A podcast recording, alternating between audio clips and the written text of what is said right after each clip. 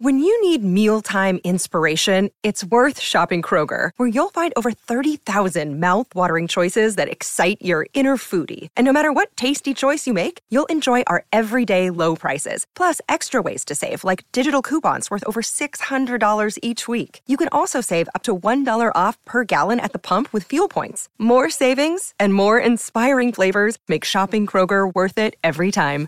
Kroger, fresh for everyone. Fuel restrictions apply.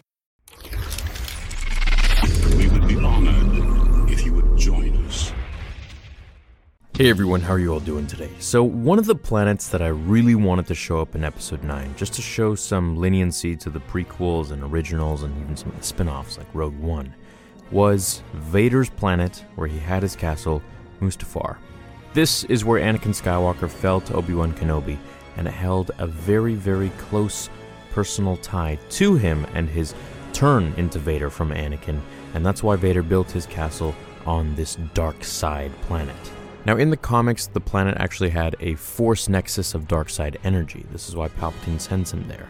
And before his castle was ever constructed, the first time he went to the planet, after, of course, becoming Darth Vader in the suit, he actually went to this Sith cave that was on the planet. You may have remembered a comic that I covered regarding this, and this is where he actually made his first lightsaber crystal bleed from the green one that he got from the Order 66 survivor Kirak Infila. Now, thanks to JJ, we actually got Mustafar in episode 9, and you might have missed it, but you also might not have.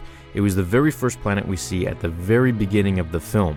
We see Kylo taking out some people, and these are actually called the Alazmecs. And the scene that we see where he's taking them out is literally on the castle grounds of Mustafar. Now, a lot of you might be saying, well, why are there trees here and it's solid ground if Mustafar, especially near Vader's castle, was full of lava? Well, the reason for this can be answered in the canon game Vader Immortal. There's part 1, 2, and 3, and I've covered this in my channel. You can check it out. Now, in the event you haven't seen that video or don't want to go tracking it down, I'm going to put a little snippet of a previous pre recorded scene regarding the game with visuals and all that. So if you want to skip that, here's the timestamp, skip it to past that video. Otherwise, enjoy this little scene.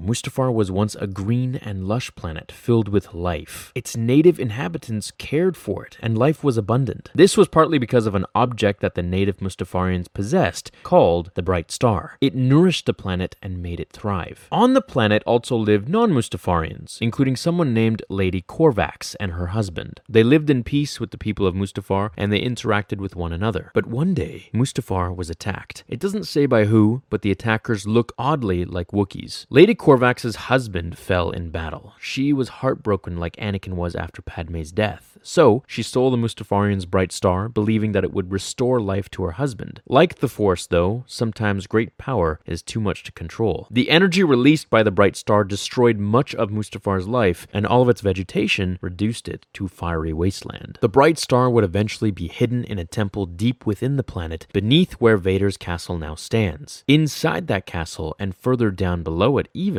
lies Lady Corvax's sanctum, a sacred place where the bright star is said to be hidden. No one can enter into it, even native Mustafarians. Only a direct descendant of Lady Corvax may go inside, but even he or she must have the key, which only Lord Vader possesses. Then, once inside, only that descendant can wield the bright star for evil or for good. Vader wants it to help him achieve immortality and presumably bring Padme back to life. The Mustafarians want it to restore the green planet to what it once was. So, who will get to it first? And will either side be able to use it for their purposes? Now, Lady Corvax, and this is actually very interesting because Corvax is in the movie. You might have missed it as well. Well, you actually would have missed it unless you got the visual dictionary book.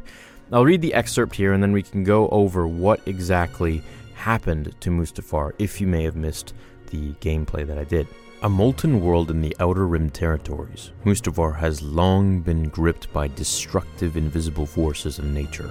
Caught in a gravimetric tug of war between the planet Jestefad and the gas giant Lefrani, Mustafar roils like a wound that cannot heal. Such instability has turned vulnerable ores to its surface, making Mustafar a mineral trove for galactic mining conglomerates. Only within the last few decades have patches of the planet's angry surface started to cool, Offworlders are now drawn to the hellish planet for reasons far less tangible than precious metals. Some believe the world's nature is shaped by spiritual forces, a belief borne out by the planet's ancient mystical history, as well as its more recent reputation as the home of the Sith Lord, Darth Vader. Kylo soon outpaces his stormtrooper escorts as he cuts a swathe of destruction through the Alazmec, who attempted to block his path to Vader's castle, or rather, its crumbling ruins. Kylo enters the castle grounds with purpose and finds an ark containing an artifact that will lead him to answers.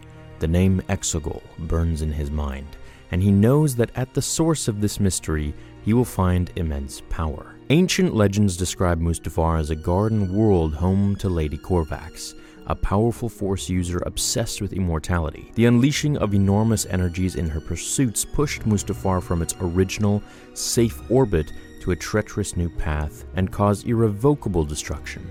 These legends brought the ancient Sith, seeking the same secrets of eternal life. They erected a shrine on Mustafar that would be discovered by Darth Vader early in his Sith apprenticeship. Vader himself, forever scarred by the fires of Mustafar, chose to build his castle there, within view of the site of his greatest defeat. The fortress was intended to act as a focal lens of Force power, but has long since fallen into ruins. So the place where Kylo is actually fighting these Alazmec is called Corvax Fen. The remnants of Darth Vader's castle loom above the twisted iron trees of Corvax Fen. Now, the reason there isn't lava anymore on this planet as much as there used to be, if any, is because of the Bright Star. Finally, in the game, you don't allow Vader to take hold of the Bright Star after everything in the third episode, and the planet starts to slowly turn back to what it was. That's why we see these like burnt trees and everything like that, because the planet is slowly starting to return to its normal state. It's going to take probably hundreds or thousands of years, who knows, but it is returning to that state. And Corvax Fen is the area where the remnants of Vader's castle loom above the twisted iron trees. I'm very happy to confirm in canon that Mustafar was the very first planet in episode 9. And if you look around in the background, obviously I can't show pictures, but if you look around in the background, you'll be able to see some ruins that loom beyond the trees. This is crazy. The fact that Vader actually had this holocron which led to Exegol in his castle somewhere. Obviously, the holocron was found within the ruins of Vader's castle, or something to do with it. He clearly knew where this was, and he had it hidden in his temple. At least it alludes to that here. So, what exactly did he know of Exegol? Was he trying to find it too? Did Sidious already know where it was? This is an ancient unknown planet of the Sith, and the massive Sith temple in there, so I'm wondering if Vader ever ventured to that place. Maybe we'll see it again. I personally wish that he would have gone to Vader's castle, however, now it is in ruins. So, I would love to know how this came to be, and I hope we get some answers towards everything that we've been wondering in the future. Thanks for watching this video. I'll cover way more from this book to answer a lot of questions from episode 9 that we've been given, and I hope you have an awesome day. Until the next episode, remember, the Force will be with you, always. Now,